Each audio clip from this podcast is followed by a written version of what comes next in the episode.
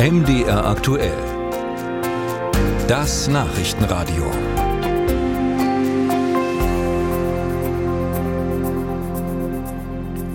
Der Internationale Strafgerichtshof wird heute 25 Jahre alt. Außenministerin Baerbock wird in New York an dem Festakt teilnehmen. Sie hat den Internationalen Strafgerichtshof als scharfes Schwert bezeichnet, das aber gewissermaßen nachgeschärft werden müsse. Ist das tatsächlich so? Darüber habe ich mit Christian Tietje gesprochen. Er ist Professor für internationales Recht an der Uni Halle. Herr Tietje, Gibt es heute zum Geburtstag des Internationalen Strafgerichtshofes einen Grund, festlich gestimmt zu sein? Ja, den gibt es definitiv. Die Errichtung des Internationalen Strafgerichtshofs 1998 hat man sich im Wesentlichen geeinigt, ist äh, ein großer Schritt gewesen. Ähm, das muss man deutlich sagen. Ähm, es hat lange gedauert, nach 1945 den Kriegsverbrechertribunalen von Nürnberg und Tokio eine völkerrechtliche Grundlage zu schaffen. Das ist damals gelungen und das ist ein Grund zum Feiern. Ganz ohne Frage. Eine Erfolgsgeschichte also in Ihren Augen. Jetzt will Frau Baerbock da nachschärfen.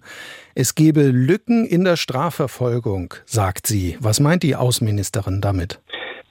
Das zentrale Problem ist das, was wir im Augenblick natürlich mit Blick auf den Russland-Ukraine-Krieg haben.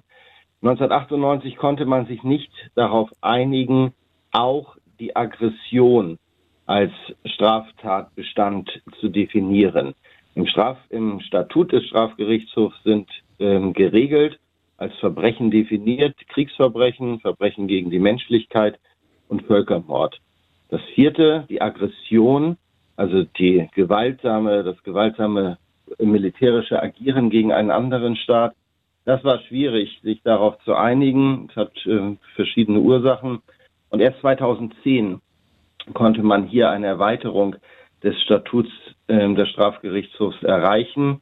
Das ist allerdings nicht ganz befriedigend gelungen. Was ist in Ihren Augen denn daran unbefriedigend geblieben? Ja, das der zentrale Punkt ist, der Strafgerichtshof ist normalerweise zuständig ähm, für, wenn ein Staat den Statut ratifiziert hat und das Verbrechen auf seinem Territorium stattfindet oder von einem seiner Staatsangehörigen. Das Oder ist entscheidend. Bei der Aggression aus schwierigen juristischen Gründen ist es anders. Hier muss, um Aggression zu verfolgen, also konkret Herrn Putin anklagen zu können, sowohl der Staat, auf dem das Verbrechen stattfindet, auf dessen Territorium, das wäre die Ukraine, wie auch der Staat, dem die Person angehört, das wäre in diesem Fall Russland, das Statut ratifiziert, also akzeptiert haben. Und äh, das ist genau die Lücke, die sich hier auftut, denn ähm, beide Seiten ähm, haben und werden in vielen anderen Konstellationen auf der Welt nicht ratifiziert haben. Hier haben wir ein Problem. Also, wenn ich das richtig verstehe, weder Russland noch die Ukraine haben die Verträge für den Internationalen Gerichtshof unterschrieben. Das macht also eine Strafverfolgung so gut wie aussichtslos. Aber nur auf die Aggression bezogen, auf Völkermord, Verbrechen gegen die Menschlichkeit und Kriegsverbrechen hat die Ukraine einseitig, und das konnte sie, die Zuständigkeit des Strafgerichtshofs erklärt. Alles, was diesbezüglich auf ihrem Territorium, ukrainischem Territorium stattfindet, kann verfolgt werden aber eben nicht Aggression.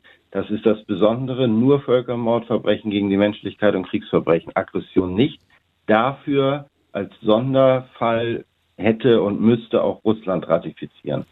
Nun besteht wahrscheinlich wenig Aussicht auf Erfolg, dass die beiden Staaten das jetzt noch unterzeichnen werden, zumal auch Russland ein Vetorecht im Sicherheitsrat hat, also auch Ermittlungen gegen sich selbst unterbinden kann.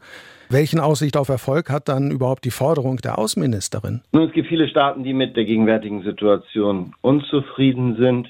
Ähm, es wäre ein großer Fortschritt, die, den Tatbestand der Aggression einzuordnen in die anderen drei Verbrechen, Völkermord, Verbrechen gegen die Menschlichkeit, Kriegsverbrechen. Das heißt, eine Zuständigkeit des Internationalen Strafgerichtshofs zu erklären, wenn entweder das Verbrechen auf dem Territorium stattfindet oder ein Staatsangehöriger es begangen hat. Äh, das wäre schon ein großer Schritt. Ich bin relativ optimistisch, dass sich viele Staaten finden, die das so akzeptieren werden. Es wird allerdings nicht so sein, dass die großen, insbesondere USA ähm, und Russland, sich ähm, diesem anschließen werden. Soweit Christian Tietje, Professor für internationales Recht an der Universität Halle.